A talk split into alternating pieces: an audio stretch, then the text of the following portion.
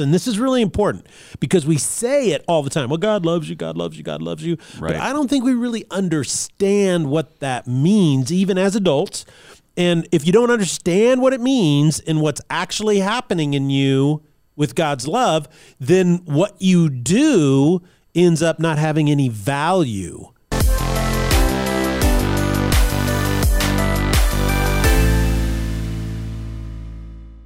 Ladies and gentlemen, welcome to the Salty Pastor Podcast. The Salty Pastor is designed to help you grow in your faith. We create the context, we create the inspiration, we create the environment of learning and discovery and conversation.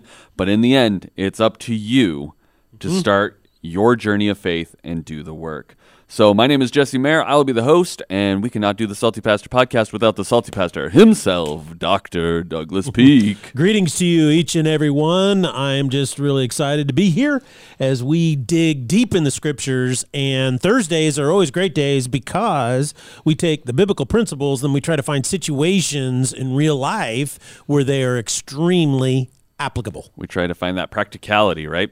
So we are currently in our new series that we launched last Sunday of last week. Um, We introduced the biblical principles of choosing your origin story. Yes. this is not make up your own origin story. you don't get to. Calvin and Hobbes it up and go Yeah. and start making, Making your, your own, thing, yeah. It's about choosing which one of the logical options that exist Yes. that you're going to believe in. Your origin story is the foundation on which you build the conviction that your life Yeah, matters. Absolutely, because your origin story is all about where you derive your value, right? That hmm. sense of being. It's like I'm a human being, and this is what a human being is. And the Bible teaches that your origin story revolves around God's love for you. You were created to be loved by God. That's what we dug into the first week. This week, we're going to uh, discuss what happens to us when we live in, walk in, and experience God's overwhelming love for us. And this is really important because we say it all the time. Well, God loves you, God loves you, God loves you. Right. But I don't think we really understand what that means, even as adults. And if you don't understand what it means and what's actually happening in you with God's love, then what you do ends up not having any value. And that's really the critical point. So last um, or on Tuesday, we kind of discussed what the the scripture said um, in Ephesians chapter two. We Mm-hmm. Chapter we two, yeah. we dug into that a little bit, but um, Thursdays we typically apply it to real life. We make a practicality assessment, basically. So what are we talking about today? Well, there's another video, you know, we're going to do these response videos. And this is a, a guy, and I just want to set it up for you real quick. And he says, he claims that he was a Christian and a pastor for 40 years. And he says, I'm no longer a Christian. Uh, obviously, he's not a pastor. Well, if, if he's done that for 40 years, um, that means he maybe he started when he was 20, even if he started really young, 18 or 20. And the hard part with this video that I have, I want to be right up front with this, is that if that guy's 60 years old, that's just not right because he looks like he's 35. So it's a jealousy issue. It's yes, not a. it's, I fully confess. It's total envy, man. I mean, he's just this handsome, good-looking guy, and he looks like he's 35, but he's closer to 60 if he's been doing it for 40 years. And I'm just like, oh my goodness. So anyway, I wanted to get that bias out of the way right up front. But he also titles his, uh, you know, his little thing. My entire Christian experience, nearly 40 years, was a complete waste of time. So let's play and see what he has to say.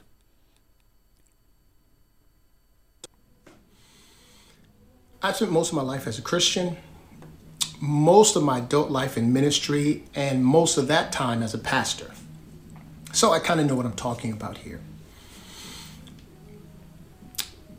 As I look back on it all, well, let me say this I'm no longer a Christian, I'm no longer a pastor. So as I look back on it all, the whole thing, every experience I can remember, every prayer I can remember, every song we sang, every every time we danced and shouted and worshiped and praised and I preached and all the things I did in church. As I look back over it all, and this is not in anger, this is not in malice, this is not in frustration or disgust or anything. This is cool reflection as I look back in cool, calm, contemplative reflection. There is not one, not one, not one tangible, lasting, impressionable, good, meaningful thing that came out of all of that. Okay, let's stop there. Okay, now the first thing that I think is really important to understand is that he's making some basic claims. Okay, he's saying that I know what I'm talking about because I did this for 40 years. Okay, so in logic, that's called a claim to authority. That is, you listen to me because I'm authoritative. I've done it for a long time, therefore I know what I'm talking about. Yeah, and it's like other people say, sometimes people will say, well, I'm a doctor. Okay, well, that's a claim to authority. And so the interesting thing is that in logic, that's actually called a fallacy Okay. when you claim authority because the problem is is that well just because you're a doctor doesn't mean you know what you're talking about and just because you've done something for 40 years doesn't mean you're any good at it or you learned anything from it right Right. so an appeal to authority is often one of the weakest arguments that you can make, but that's how he starts. Okay. Uh, the second claim he makes is I'm no longer a Christian and by default no longer a pastor. What I think is really interesting in this is that he then makes a very important statement and he says nothing I none of the prayers, none of the sermons he preached, none of the worship basically made any difference, right? And so what he's saying is that they had no value. So what what his crisis is basically is I spent 40 years doing this and I see no value in it. Therefore, since I see no value in it, it has no value. Does that make sense? Yes. That's So- what he's saying. Yeah. So I want to get that up front, you know, and let's kind of go on and see what he says next, okay? Go ahead and roll it. Not one. Not one life changing, life altering, for the better thing. Not one. Not one, oh my God, this prayer was so magnificent. This prayer was so powerful. This prayer was so impactful that it changed my life forever. Not one. Not one worship experience that was, oh my God, this worship experience was so spectacular. I was in heaven, or I was this, or I was that, or God did this, or God did that. Not one. Not one message that I ever preached that, oh my God, was so impactful and people's life was forever changed and it, it, it shook up at least our church. Not one. Not one prayer, not one praise, not one worship, not one message, not one Bible study session, not any of it. For nearly 40 years of church life, church experience, and ministry. Okay, let's stop. Okay, now this is what's really interesting. Okay, so early on he said it didn't basically have any meaning for him, so there's no value in it. Okay, now what he does is he tells us what he's basing the value, his value judgment on. So he's sharing with us, this is how I came to the conclusion that I determined there was no value in it. Right? Right. So he basically says, look, there was no prayer prayed that he believes ever made a difference. Okay. He says no worship experience that was so spectacular that you know somebody was felt they were in heaven and it changed them forever. He says there was not one message I ever preached, you know, that changed a person's life. He says not one praise, well, not one prayer. Uh, he says no Bible study session that ever changed, and then he says at least in my church it never, you know, shook anything up. And so, on the one hand, when you first hear that, you go, "Well, that's kind of sad," you know, Right. and I, I understand. But this is what I find really interesting: is this is that when you make yourself the center of your life, And then you have to make the judgment of whether you have value and what you're doing has value or not. So you're determining your own value if you're making yourself the center of And that's exactly what he's doing. He's saying, My prayers, my Bible study, my preaching, my sermons, my praise and worship services never made any difference. And and this is this is really important to understand because I talked about last Sunday is that trying to determine your life matters based on your own self is like standing in a bucket, then grabbing onto the handle and trying to lift yourself into the air. It it's absolute and unequivocal meaninglessness. And so, on the one hand, I uh, applaud him for realizing that I can't value myself, but I point out as a deconstructionist that he is, is that he deconstructs, and this is what all deconstructionists do, which is so funny, is that he just deconstructs everything outside of himself, everything else, right? Mm. And even the, maybe I participated in that. He'll deconstruct that, but what he won't do is he won't deconstruct the very premise of his entire argument. He won't challenge it. And that is, could he ask himself this simple question? Since I'm not God, how do I know? How do I know that the message I preached Didn't affect somebody. yeah, affect somebody? You know, how do I know that? How, how do I know that uh, the worship experience that these people had? And so what this does is that it kind of starts to betray the issue, and that is is that like I talked about last week, is what people tend to do who are deconstructionists is they conflate you know and that is well probably what happened is he was in a church he had a bad experience maybe as the pastor he had a bad experience that happens all the time conflict and some of the people said well we don't want you to be the pastor anymore for whatever reason and so then he leaves and so then what he does is he conflates the conflict that he has with that one person to everybody right. Right. And so it's amazing to me how so many people in our society have been trained to be deconstructionists, particularly young people. And that is uh, the number of people that I run into that say, Well, I lost my faith. I lost my faith. I lost my faith. I don't believe in God anymore. I'm agnostic. I'm atheist. Well, why is that? Well, I was going these, to this church and then these people didn't act like Jesus. And I just thought, Well, okay, Christianity doesn't mean follow the people, it means follow Christ. Right. You know? And so and, so what we what deconstructionists do all the time is intellectually dishonest. And that is instead of treating every situation uniquely and exercising wisdom and judgment, what deconstructionists do is they conflate, right? And they throw everybody into this boat. We talked a little bit about that last week. And politics people do it, and religion, faith, church people do it, Christianity people do it. And so, but the problem with that is if you do that to deconstruct or criticize somebody else, then you're associating yourself with the other side. And you have to have the intellectual honesty to uh, accept the conflation on the other side. So this is it works like this. And someone says, "Well, I'm an atheist, right?"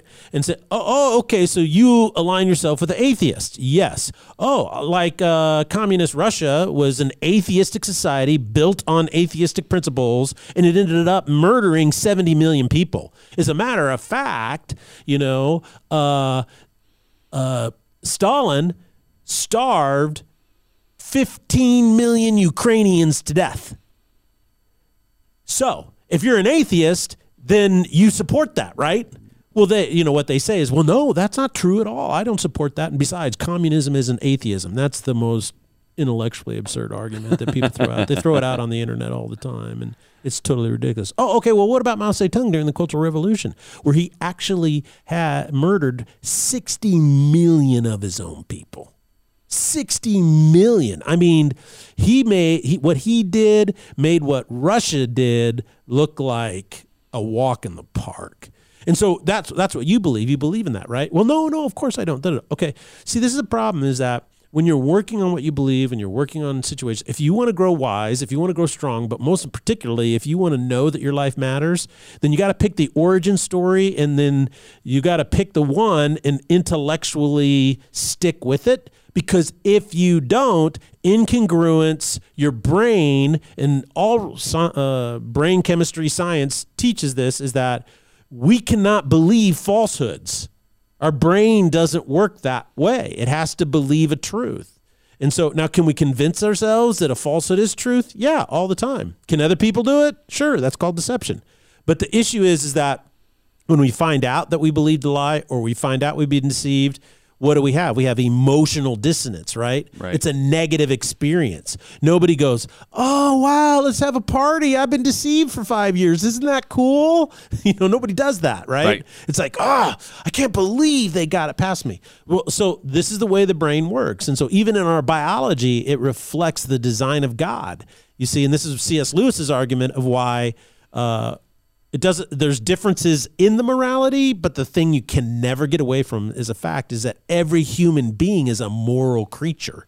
Hmm. And that would never happen in evolution. You look at every other animal out there plant life anything there's they are not moral creatures at all right? Right. now that doesn't mean they can't do maternal things or or protective things but moral no. So anyway, he basically says that uh, this is what I based my value on, and then he turns around and shares with us how he used his own judgment to determine his value. So let's keep going. So I've come to the conclusion. come to a conclusion. All of it, all of it was absolutely and totally meaningless. All of it. Okay, there you go. So where does deconstructionism end up? Meaninglessness, right? And then I can't think of a more sad thing to look back on your life and say everything I've done is meaningless, you know? I mean, that's really pretty brutal assessment when you're talking about your own value, right? And so I wanted everybody to see that these are real experiences that people have. And it's incredibly uh, tumultuous, you know, for them. And I think one of the things is, is that it points to the fact that we have to determine our value, but we have to determine our value on something outside of ourselves. And if you use your own judgment, right? Right. you're going to look back and you are going to see that everything you did is meaningless. Well, and I think it's really interesting that he takes all of this time to go, like you said, all these things don't matter. You know, I look back and I decided that none of these had value, none of these affected anybody. And it's just like, it comes back to this thing again where it's like, you can't possibly know what you what did and didn't happen. It's like those prayers, you don't know whose life Right. could have been changed because of a prayer. You know, you you're not God. You don't know. You don't know whose life could have been. I mean, in the age of internet where people can from behind a computer screen in on anonymity basically say anything, we still don't hear all the stories of ways people's lives have changed based on like uh things you've said or worship experiences or whatever, like sermons, right? Yeah. It's like we'll occasionally get a, a, a rude comment of someone trying Yeah, to argue sure. with you. Um, but it's like, for the most part, those amazing things, even in the anonymity of the internet where people are quote unquote most comfortable to share Yeah. something. Yeah. And this guy's been doing this for 40 years before the internet was around. So Mm-hmm. it's like the likelihood of someone just walking up and being like, hey, my life was completely changed by you is not super high. You know what I mean? So it's like he has no idea what he did and didn't do and what did and didn't happen within that church. Was he directly involved in it? Maybe not. Who knows? Who knows? But, But what see, his church as a whole was doing. And this have- is exactly, and this is what happens is when you, because what he's doing is he's saying, I don't feel my life matters unless what I'm doing, I get to reap the value that it has in another life, right? Right. And so this at its core is what we're discussing and that is is that well your value can't be determined on yourself it has to be determined from outside of you and the origin story biblically is that you were created to be loved by God and so for him if he would have early on figured out that I'm I'm not doing this to prove my value to God because you can't do that. Right. That's a deception. What the re- I'm doing what I do because God loves me. So my value is already established by something from the outside. And then and, and then what you do is like, well, why do you do what you do? And it's like, well, I do it just because God's love being poured into me is leaking out. I'm not I'm not doing this to prove anything. And Paul says this over uh, over and over again, but most specifically in Philippians chapter three, he says, "Look, I have every reason to have high value." Hebrew of Hebrews, of the tribe of Benjamin, a Pharisee, I a just zealot. reading this. He talks Yeah. all about it. He's like, I could brag. If you want Yeah. me to brag, I could Yeah. sit here and brag. I'm the goat, you know, the greatest of all time when it comes to religion. He goes, I got it all. He goes, but it all is worthless to me. It's rubbish. He calls it skubalon. And the skubalon was the stuff that was uh, poured out of the sewers onto rocks and they dried and they made slaves go down there and clean it off. He called that. So he says, it's like the first swear word in the Bible, you know? It's just a pile of heaping doo doo. and so he's like, he calls it skubalon. And and I mean he's using really strong language. And so what he does, he says, because it's it has no value. Because my value is not found in those things. It's found in knowing Christ Jesus, my Lord and Savior, who I have suffered the loss of all things in order that I may attain to the power of the resurrection of the dead and experience the resurrection. So, in the same way, when you try to prove your value, you feel valueless. It's meaningless. But when you realize I'm accepting God's love, then my value is established. It never changes. And no matter what happens, I always know my life matters. Well, and I think what's, you know, just going back to this pastor of 40 years or whatever it is, it's like the idea that he has not had any experience where he's like, I made a difference. Like it, it feels like something more internal's broken, and mm-hmm. he's just going, oh well, because I have issues, I'm going to conflate it with this thing that I've been doing for so long that has Correct. not fixed it magically for me, right? Yeah. Like trying to find value in your actions is another fallacy, right? Like we see this all the time with, you know, you you talk about CEOs and all these people that have all the money in the world and they're considered the most successful, Successful. people in the mm-hmm. world and they always want more or they're never happy. And it's like you can't define yourself based off your actions either. Like, oh, I did it for 40 years, I should have blank blank and blank out in front of me, right? Like I should have hit these milestones of my church should have grown this big or I should have had this many conversions or whatever and he's like, "Oh, I didn't get any of those either." So mm-hmm. it's like even if he's not defining it based on himself and it sounds like some internal hurt that he's dealing with, his actions he's also not happy with and that's another fallacy, right? Yeah, and I, I think what's really important to understand about this, and I'll use pastors as an example. Okay, I was on the phone with a really good friend of mine. I was in his wedding 30 something years ago. He stood up and he was in my wedding. And so this was a long time ago. I've known him a long time. And he was talking, I said, to him, I said, Look, we went to a Bible college, right? And I said, We graduated in our class. And I don't remember how many guys graduated 20 or 30 of us, something like that. It wasn't a big, huge thing, but like 30 of us graduated. And I asked him, I said, How many of us, you know, graduated, went into the ministry, and are still pastors? And he said, Only you and me. Oh, wow. That's it. And he and he's like, pretty soon, only you. I don't know if I'm going to make it any longer. And so we, we were talking about it, and that is because uh, you can't help when you start out as a pastor. You want to make a difference, so you're constantly asking yourself, "Am I making a difference?"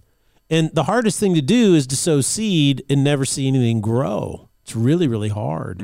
But what happens is is uh, so get people get discouraged and they quit, and then bad things happen. Uh, Barna Group just came out with a uh, state of the church address. They do this every They're year. They're like a research firm. They're a research that, firm. That talks about on churches and things Christianity like and yeah. all this kind of stuff in America.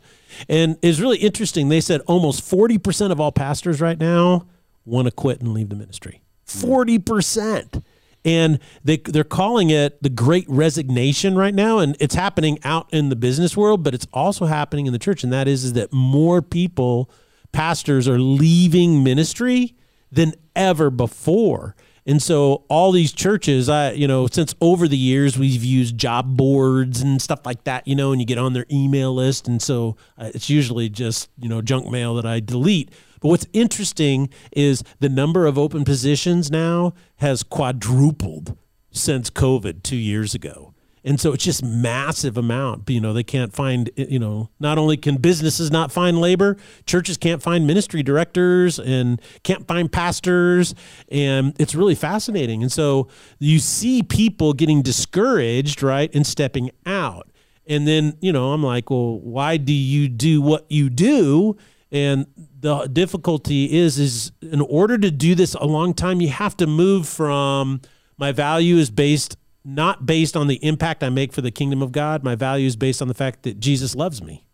Right. Jesus loves me, and that's my value. And I'll do this or I'll do something else. It- he moves me in and out. And what's really neat is that it helps you resolve conflict because so many people think, so many people think, oh, pastors do what they do, you know, because they're trying to find value in what they do. So they always attack you based on what you do. You know, well, you said this or you didn't do this or you're bad here or you're good here. And so, oh, we're going to you talk about your church poorly here. I mean, it happens all the time. It's just constant. It never ever stops, right? Right. Everybody always has a conflict with you as a pastor. The, the bigger the church gets, the more fleas it has. And it's just, eh, you know, somebody's always upset with something, you know, with what you said or you left something out, you know. Now, I'm not trying to complain here. I'm just simply saying, so how do you keep doing that and not want to just like, man, I'm so tired of so I'm throwing, is because you know, you kind of grow into a point. And this is what I was talking to my buddy about. You grow into a point is like, I do what I do because Jesus loves me.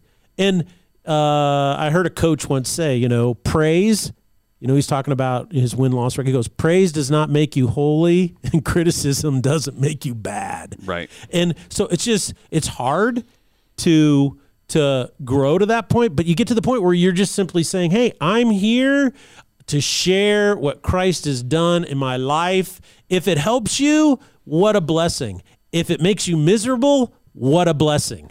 I'm here to tell the truth. I'm not here to blow smoke up your nose so you can feel good about yourself, and I'm patting you on the back so you can praise me as you are on the wide road to hell. Sorry, not going to do that because I don't do it for you and I don't do it for your accolades. I do it for one reason and one reason only, and it's an audience of one, and that's Jesus. Some people like it, some people don't.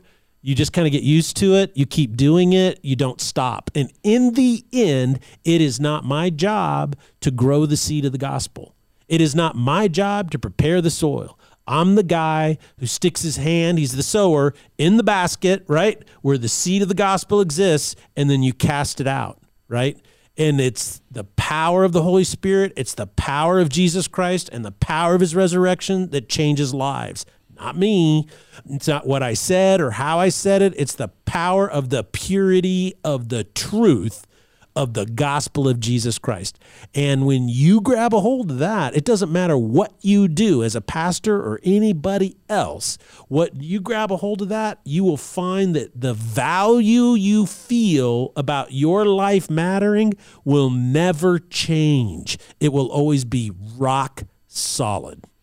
Well, thank you so much for sharing another video with us, Pastor. I think Mm-hmm. these things are prevalent in lots of the social media aspects. And I actually want to encourage you guys if you see a video like this on TikTok or YouTube or or Facebook that you want us to kind of take a look at, I think I think go ahead and uh, leave a comment on YouTube or on Apple Podcasts of a link of where you one of those videos that you'd like us to review and maybe we can throw those in on a future episode and kind of talk about them so if you see something interesting that you're like i wonder what the salty pastor would say about this then we might be able to squeeze that in. So go ahead and throw one of those in the comments on youtube or if you're on uh, an apple podcast on apple podcast if you're listening on spotify or one of those other ones unfortunately they don't have uh, way to do that, but you can uh, email it in or hop on our YouTube and leave a comment there. So thank you guys so much for joining us. Make sure you tune in on Sunday here at Foothills Christian Church to listen to Pastor Doug preach more on this and kind of wrap up this section of this series before we move on to the next section